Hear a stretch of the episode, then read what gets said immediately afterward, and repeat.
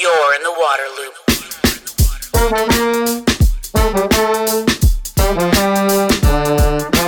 Waterloop, Waterloop, Waterloop. Hi, this is Travis with Waterloop. Water conservation is very important to me, and I bet it is to all of you. That's why I have High Sierra shower heads in my house, and I'm so happy that they're a supporter of this podcast. High Sierra carries the EPA WaterSense label for efficiency and uses 40% less water than conventional low flow shower heads. The model I have uses just a gallon and a half per minute. And because of their unique nozzle design, it's patented. Nobody else has it. It maximizes efficiency of water and energy and does not compromise on performance. You still get a powerful shower. Use promo code WATERLOOP for 20% off at highsierrashowerheads.com. Waterloop, Waterloop, Waterloop. Welcome to Waterloop. This is Travis, joined from Philadelphia by Howard Neukrug. He is the executive director of the Water Center at the University of Pennsylvania. Howard, thanks for coming on the podcast. Well, thank you, Travis. This is great. Yeah, it's good to Welcome, be welcome being here. good to be connected. Um, Yeah. I've, I've uh, you know, watched your work and known about you and everything since back in my days. I was at EPA in DC and all that, and and you've been very active in the Philly area, doing a lot for a long time. Um, we'll dive into that in a minute, but um, why is there always so much? water news out of the Philly area. It's like this it's like this center of of thought and innovation and and people just being so proactive on on water. It, it- it's so funny, Travis, that you asked me that question because uh, I was in Singapore and I was meeting with Peter Ng, who's the who's the CEO of Singapore PUB, their water wastewater utility. And I said, Peter, how come you are so innovative? And he said, his response was, Howard, if you had no water, you'd be innovative too. so we have water, but we also have pollution. Hmm. And we have an old system. And I don't think we have a choice but to be innovative, especially if you want to do things that are within uh, a, an economic value that uh, that is affordable to the people of Philadelphia and the region. And and and I don't mean to speak disparagingly about Philadelphia. This is true, as I'm finding all over the country and all over the world. Hmm. Very interesting. And it seems like all the different facets of society in the Philly area are involved. You have the utilities, obviously, you've got the universities, you've got NGOs, you've got foundations, and um, it's like so much effort uh, put into things there. What's the What's the Philly waterscape like? If for people that might not be familiar with the waterways, the the pollution situation, and the different big players. Well, it's it's interesting. I just read this great book, and I'm, I'm using it for my class. It's uh, it's called uh, uh, uh, "Great Cities, Great Water," Mm. and it's by a guy named Carl Smith. And um, uh, he talks about he's using three cities and the history of their water systems, and uh, it's Chicago, Boston, and Philadelphia. And you look at this and you just go, "Wow, what a what what an incredible story, and how different." each of these three cities during the same era of the mid 1800s approached their water issues. And unfortunately for Philadelphia, it did not follow the pattern of, let's say, a New York City, which was to grab hold of a water system, a watershed upstate, and make it into a protected area. Uh, in Philly, we have run of river. So we take what comes downstream. We're at the down end of the Delaware River and the Schuylkill, which is the largest tributary to the Delaware.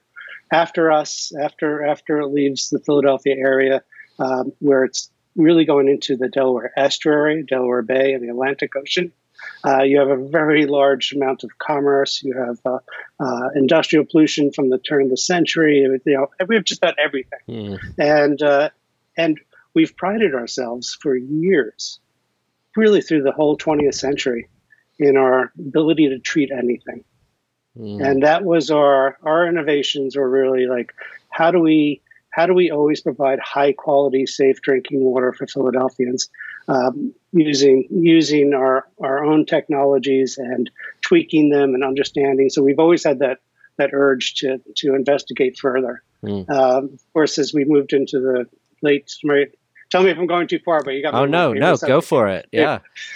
in late 1950s, you know, uh, uh, and certainly in 1972, the Clean Water Act, and uh, 74, the Safe Drinking Water Act, and uh, the, this uh, really special thing that happened uh, that I call the, the big change for the U.S. in water, which was the last time the federal government supplied federal funding, significant federal funding into the water business was with the construction grants program of the Clean Water Act.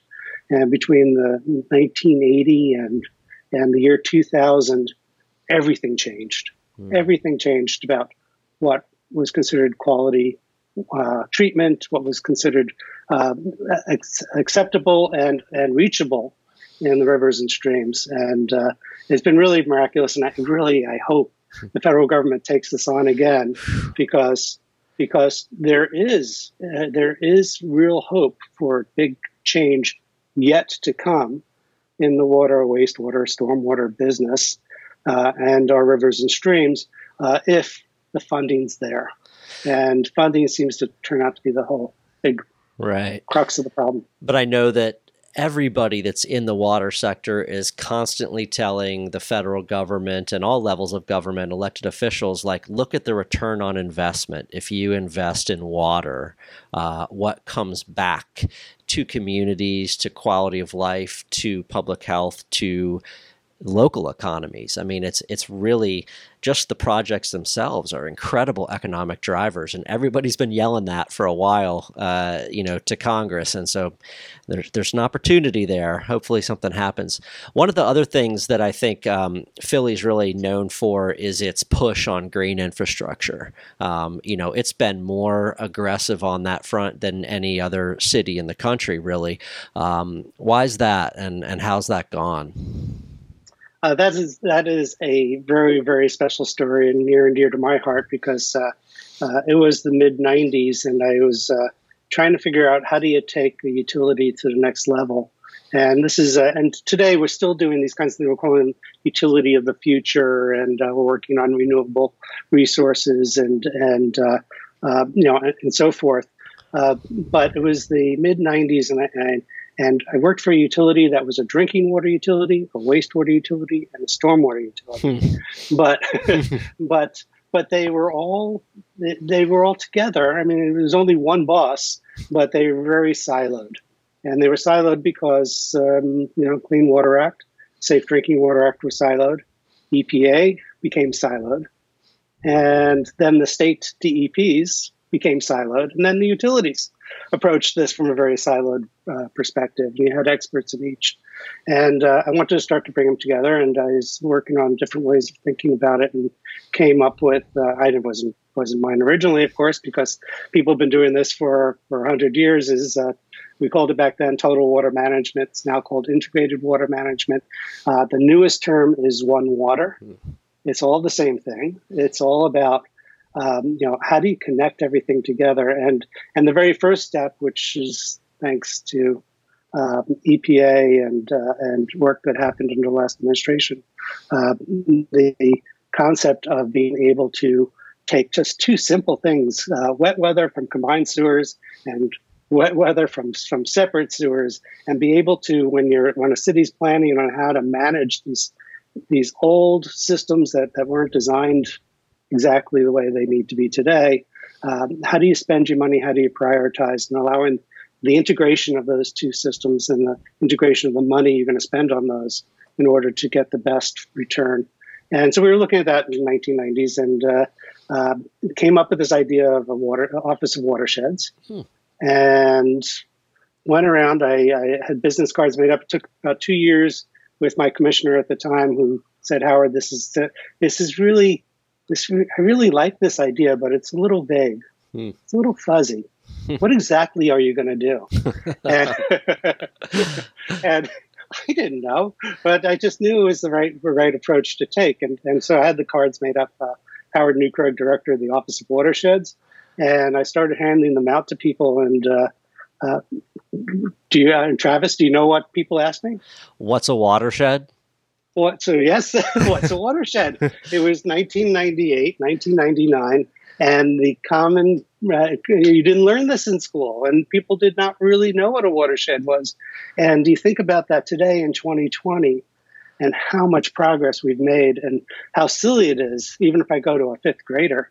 Mm. Uh, talk about watersheds to think that they may not understand what that means. So anyway, we we put together our drinking water source program, uh, source protection program, which we hadn't had prior to that. We brought together our combined sewer overflow program, our stormwater program, and uh, we started having all these folks and uh, and public affairs, of course, and uh, we started to have all these folks work together in the same office. Mm. And it was two years. One of the, one of the smartest people in the water industry is uh, this guy named Chris Crockett. He was my deputy for for any number of years, and now works at Essential Utilities. And uh, hi, Chris. Uh, he, um, uh, you know, really good. The smartest smartest guy in in, in, the industry. And, and in 2001 or so, he came running into my office and said, "Howard, Howard, I finally understand why you have the CSO director." Sitting next to the uh, the source water protection director. I get it.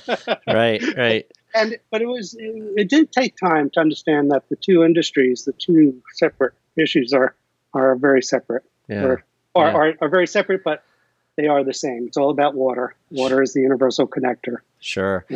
So um, a few years ago, after you know all your time at, at Philadelphia Water, you transitioned over to become the executive director of the Water Center at, at University of Pennsylvania.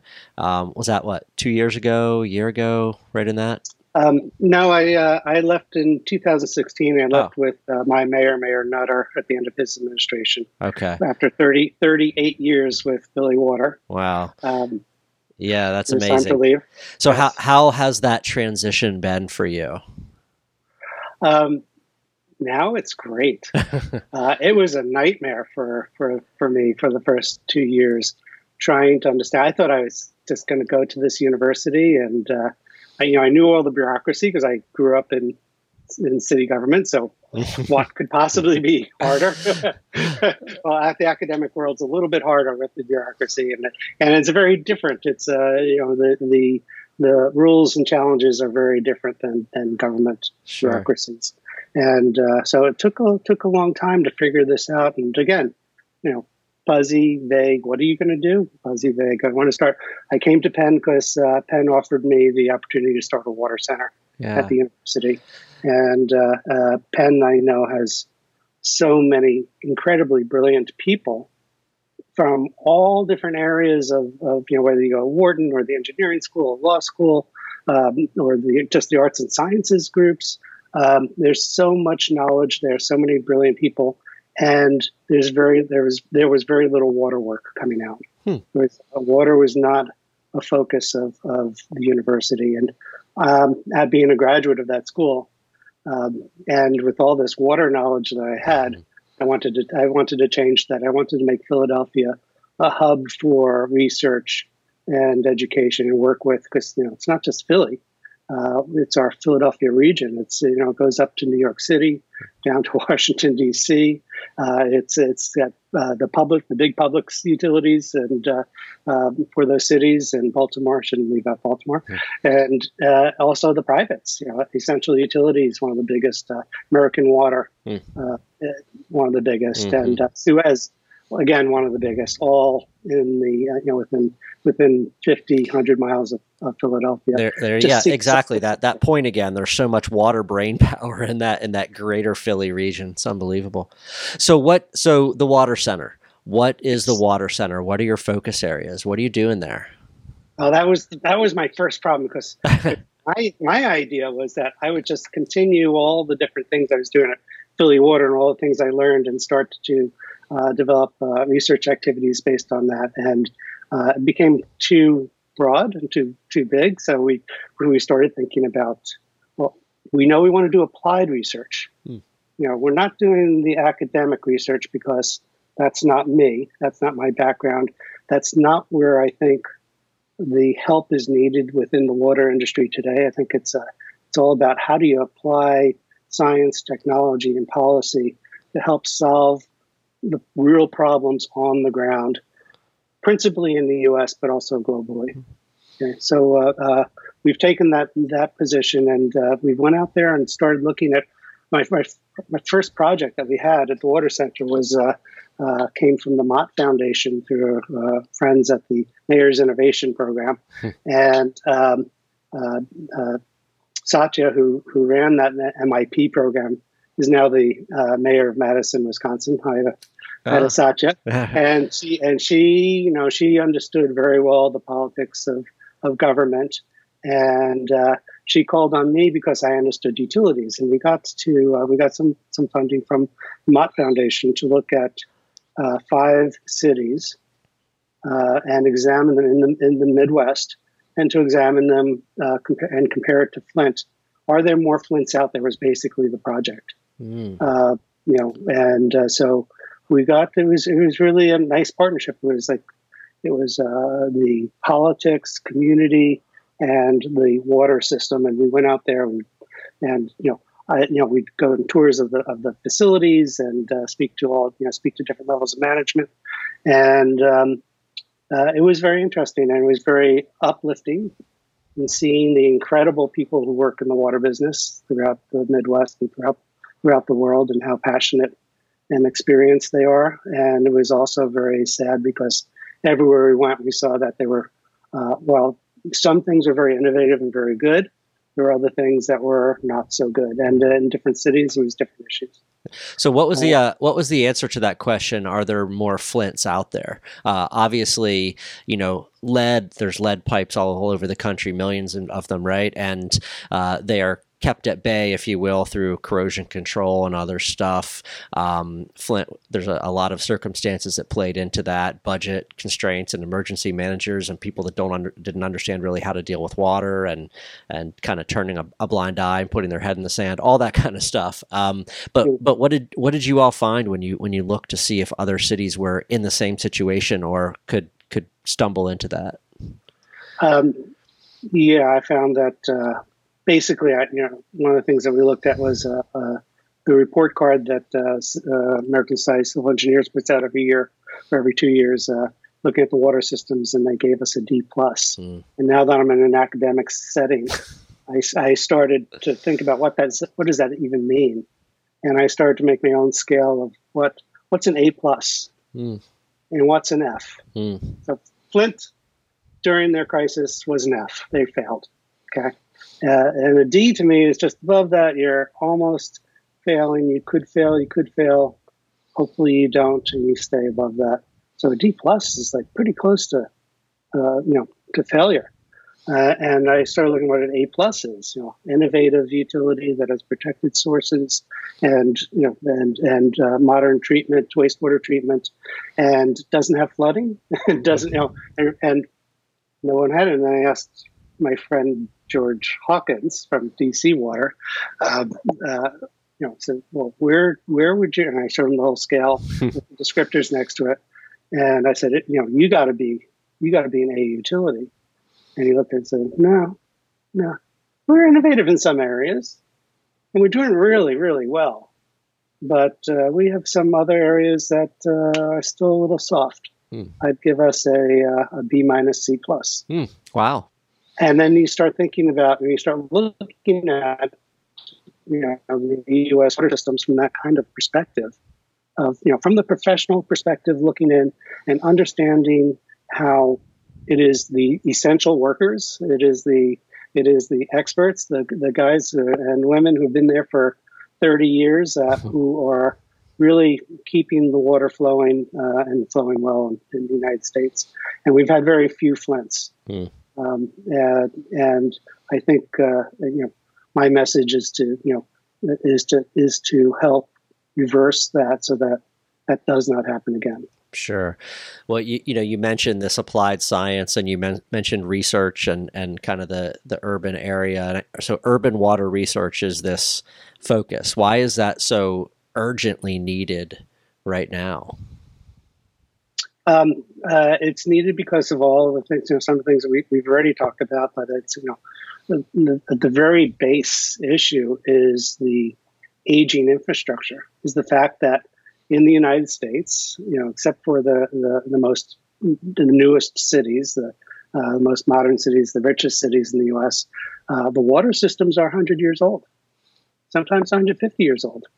And uh, uh, you know, we're using uh, you know the last time in Philadelphia that the drinking water technology was changed was the 1950s. Hmm. And you go across the country, you see these same rapid sand filtration plants all over, and they're all great, but they're all getting old.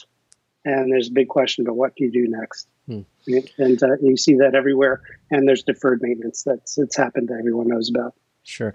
Weren't uh, didn't I see a story within the past year or so about wooden pipes being unearthed in the Philly area? Is that is that right? Yes, people love that. People love that the wood. The wood you ever mentioned wood pipes, and I, you know, I, I, have one. You can't see it. It's a um, when you when you leave as commissioner from from Philly Water, you get a clock that's made out of a, an old wood pipe. uh, certainly, I mean, there was, uh, you know, when the systems were first built in, in Philadelphia in the 1850s, it was mostly 1820s. It was all trees that were hollowed out and made into pipes, and there was a little leakage going on. But also, they were very strong and very good, and as long as they were kept wet, which they were, uh, they they lasted. And uh, uh, the the interesting thing that that people in the business know is that when you go and you do a water main relay, you're not removing the old pipe. Hmm. You're leaving it there on the ground and you're building a new pipe next to it. Hmm. And that's true with the cast iron pipes that everyone's been replacing, but there's also true with the wood pipe. So you see a lot of stories about uh, people unearthing wood pipe, and the, the one in Philadelphia was uh, it was not it was not in service. Hmm. it was a it was just a, one of those pipes, and, and if you and if one wanted to, unearth uh, wood pipes, you could probably uh, look through some uh, uh, historical documents and be able to find them all over uh, the older cities of the U.S. Oh, very, very interesting. Um, you, you, talked a bit about why watershed management is important. Um, another thing I noticed that you all talk about at the Water Center is is stakeholder engagement, um, and I wanted to hear kind of why that's important and, and what you're looking at uh, on that front. Oh my gosh, and, and you know, and and so much has changed in the last couple of months.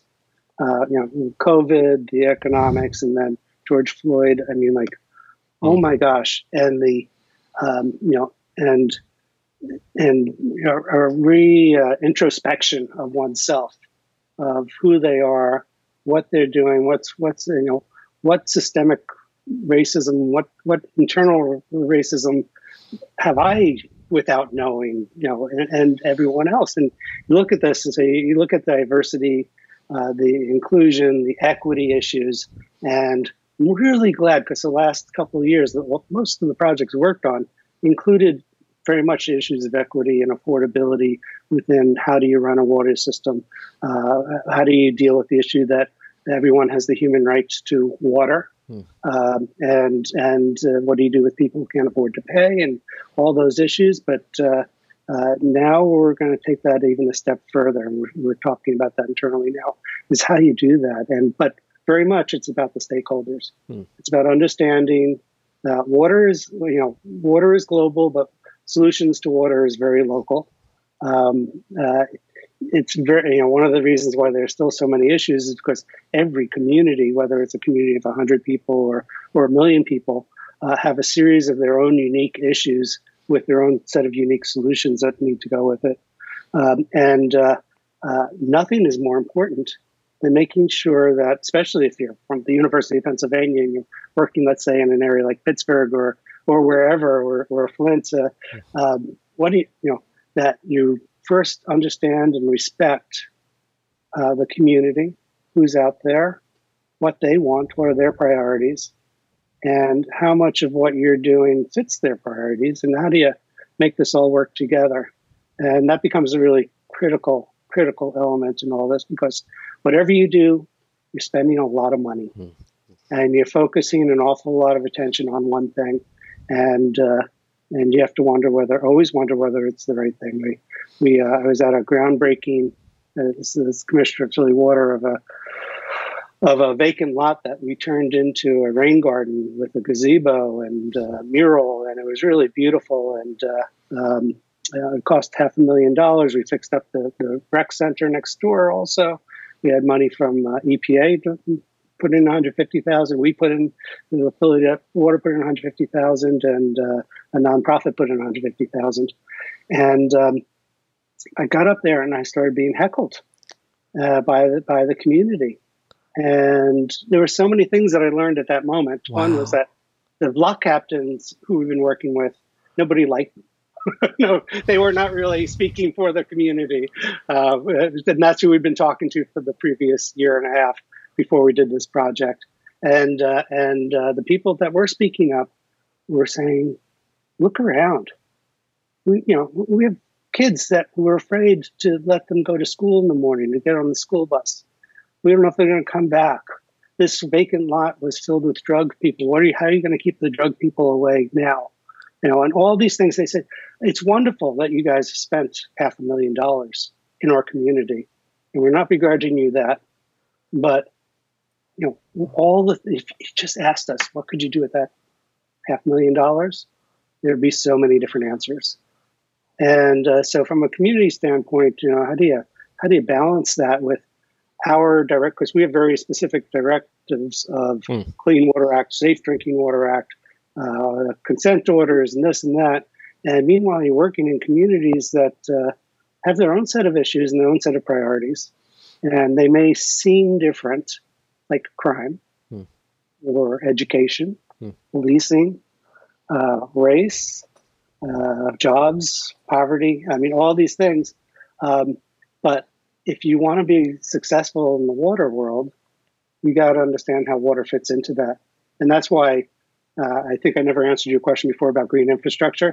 uh, that's where green infrastructure really comes in because that is very much a utility community effort.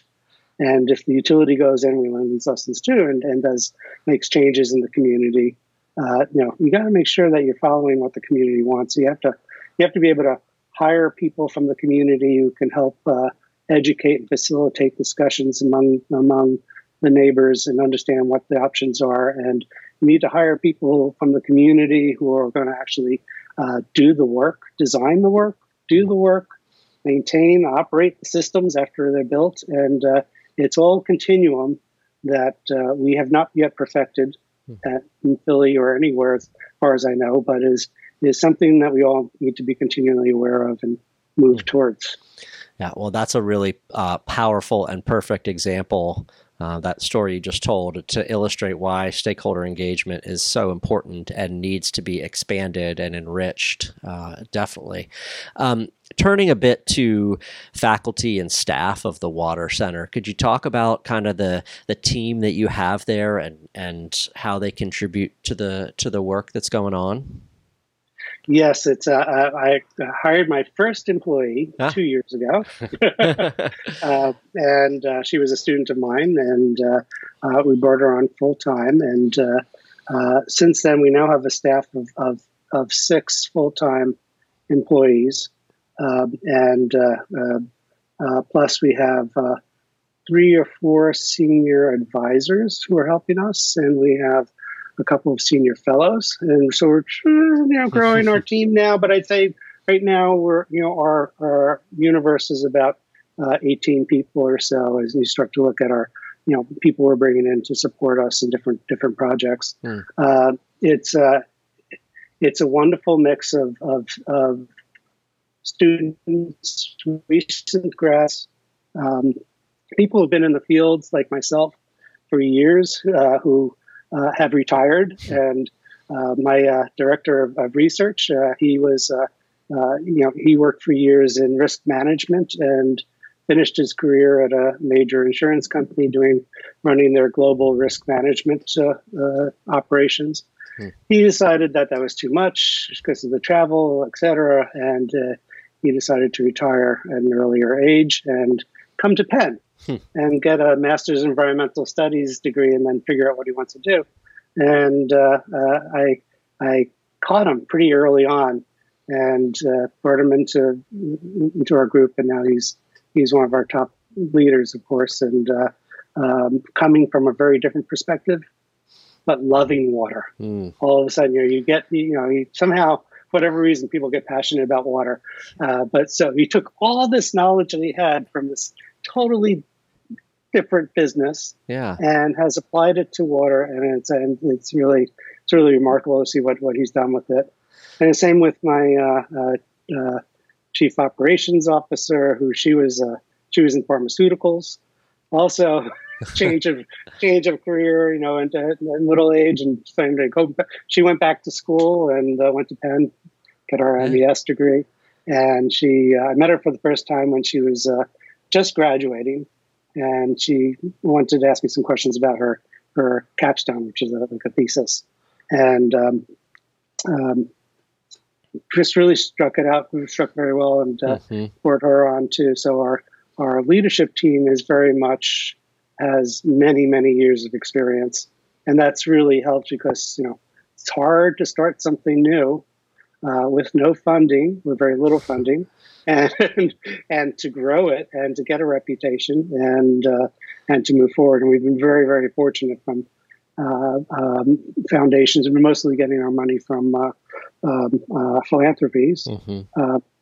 including uh, yeah Yeah. including the Heinz Foundation and Well, it's, William Penn Foundation. Yeah, it's good. ahead. For, it's good for water to have people come in from from other fields and other disciplines that have you know uh, a, a different perspective, a different way of thinking, and that helps fuel the the innovation and creativity that's kind of needed for sure.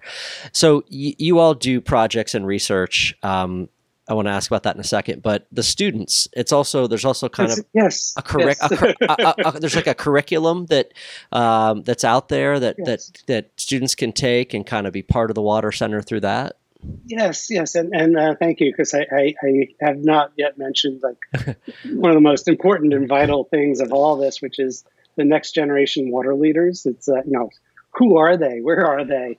Um, and and when I started teaching, I've been teaching at Penn for uh, a dozen years or so. So I was doing it when I was at Philly Water, and uh, um, you know about six years ago, I got a I got an email from from this young woman who had taken my class and was now working for Suez in Paris. Hmm. and not bad six month internship, yeah, Right. six month internship. You know, it was, a, still that was a start. And she wrote to me. She said, "Howard, thank you. I knew when I went to college that I can become a lawyer, I can become an engineer, I can become a, a professor, but I never knew I could become a, a, a water professional. you know, just never even. So That's I the mean, best. that- yeah it is. It's it's the best, and uh, and uh, what what I'm seeing happen with the water center is very much more and more people are recognizing this as a as a industry as a profession um, where they can uh, make money, follow their passion, Hmm. use their expertise, and hopefully change the world a little bit. and i think that's one thing that's really uh, popular with younger people you can't just say millennials anymore you have to say generation z too right? Um, is they a lot of them are looking for a way to make an impact and make and make a difference not just get a check. And i think that that's the appeal of of water is it's so important in so many ways. Um, so what are some cla- what are some classes that that you teach or that you know are part of the water center curriculum if you will Sure. Uh, well, I, I started off teaching a course called Green City Clean Water, which was basically was easy for me to teach because I was doing it in, at Philadelphia Water, and uh, I've evolved that class over time. It's now called the role of of cities, uh, the role. I'm sorry, the role of water in creating sustainable and resilient cities. Okay. And uh, you know, so it's very much a lot of things that we've talked about. And uh, I also teach a course on uh, the U.S. and global water industry in the 21st century. uh, And and I just did this, this special little summer course on this, you know, uh, on the history of water in three cities and and how that reflects on today. And uh, it was quite uh, it was quite interesting to see some of the uh, uh, things that have not changed uh, since that time, and uh, who is making the decisions at that time, and who makes the decisions today about water systems. Yeah, yeah. Uh, last thing I just wanted to ask you is again on that that projects and research. You know, you mentioned kind of one of the early ones. Are there some other favorites uh, that have happened in the past couple of years that, that you'd like to talk about or mention? Yeah, well, um, uh, I work in Pittsburgh and with the Heinz Foundation, and um, they've really given us a, a lot of latitude. They, um, I've, I've worked with the Heinz Foundation in the past, so that's how they knew of us, and they also like the idea of, of, of an outside entity coming in and helping helping the uh, the environmental organizations in the uh, 10 state, 10 county Southwest Pennsylvania region. Uh, how do they work together? How do they form uh, a network of environmental organizations focused on water issues? And how do they support each other?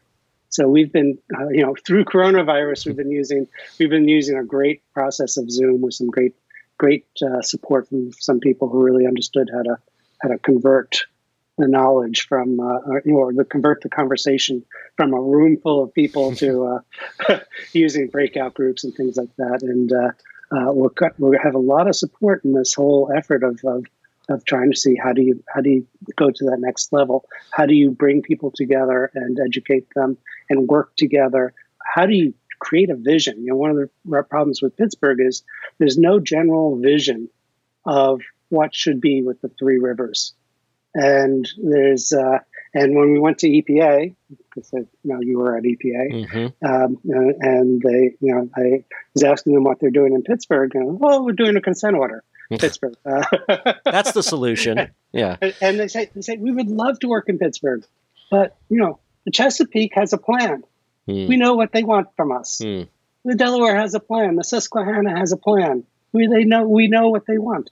We don't. There is no real plan for the Three Rivers, and so using that very much as a as a hallmark of of where I hope we're headed here is to create that vision mm. uh, of this incredible space that has so much water. And uh, uh, with that, we're also doing a uh, um, uh, you know, helping them with data management, centralizing the data from from from the Allegheny and the Mon and the Ohio rivers, and working with them to uh, identify the next generation water leaders, hmm. environmental leaders, and helping them uh, understand leadership and and uh, politics.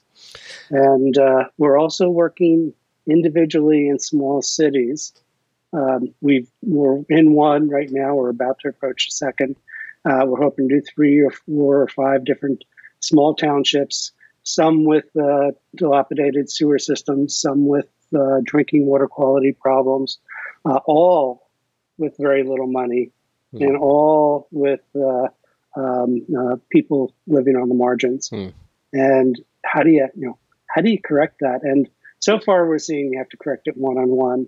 But I'm hoping that between the work that a lot of folks, a lot of good folks are doing now um, uh, across the country that we'll figure out on a larger, more wholesale basis how do you help all these small systems out there. Yeah, very, very interesting. It's uh there's so many NGOs, there's so many environmental groups everywhere, right? And they're all they're all kind of doing their own thing and and yeah, imagine if they can kind of come together and get that synergy and leverage their resources and contacts and everything. I know uh like in the Chesapeake, there's so many NGOs and I'm, I'm a number of years ago they uh, Choose Clean Water Coalition formed, I think, mm-hmm. and they they kind of serve as a hub for a lot of NGOs to kind of you know get some collective direction going. So right. I, I, look for, I look forward to hearing the vision that comes about for for that region and, and following up on it.